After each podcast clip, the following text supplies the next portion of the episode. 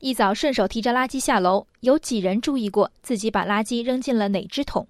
拿北京来说，街头的垃圾箱一般成对出现，一边可回收，一边不可回收；小区里的垃圾桶则成3或成4出现，可回收、厨余、其他和有害垃圾，看起来很专业。但我们对自己的要求实在不算高，管它怎么分类，聊着天走着路，手里的矿泉水瓶能塞进垃圾桶的甭管哪边，就算有公德心。行色匆匆的上班族能准确把垃圾投进箱里，不破袋不抛洒，全小区的保洁都谢谢你。广州看不下去了。9月1号起，广州市城管委将试点实施公共机构以及100个样板小区生活垃圾强制分类。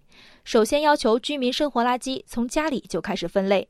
按照设计，未来广州市民的生活垃圾不仅要做到干湿分离，或者分可回收、不可回收，而且要更具体，细化到物品。环境保护人人有责。当我们抱怨空气污浊、水流黑臭、垃圾围城，我们是雪崩中每一片并不无辜的雪花。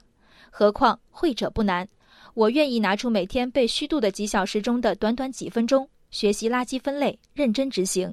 推己及人，专家们研讨时频频忧虑的公众配合度，并不是我最担心的问题。我第一时间想到的画面是街头垃圾清运工人的小三轮车，挨个垃圾桶倾倒。任你是一双旧皮鞋还是一袋吃剩的外卖，最后都倒进了三轮车的同一个肚子里。以及小区里每天早晨轰鸣的市政垃圾车，一溜各色垃圾箱排队送上同一辆车，在同一位置180度翻转，倒个干净。没错，以我视线所及，眼下所有为垃圾分类的努力，在进入垃圾车的一瞬间都灰飞烟灭。垃圾分类止于垃圾被运走之前。为科学处理垃圾，降低焚烧危害剂，垃圾分类当然是必要的。比起民众的意识进步和体力付出，运输过程的无差别对待才是分类体系中更大的硬伤。万事开头难，垃圾分类总要有个表率。这个表率，与其横空推出100位信誓旦旦表态的市民，不如公布一个垃圾分类运输的解决方案。无论是分批次分类运输，还是对垃圾车进行内部改造，这是发出环保疾呼前主管部门早该做好的功课。不患寡而患不均是人性的薄弱，也是施政者无法躲避的逻辑。城市管理部门对老百姓自觉性的担心，老百姓可以想象；老百姓对城管部门辜负自己努力的担心，城管部门却未必看见。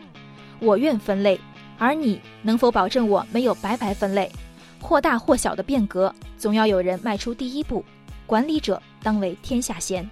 人生海海，见微知著。我是静文，往期静观音频请下载中国广播 APP 或搜索微信公众号为我含情。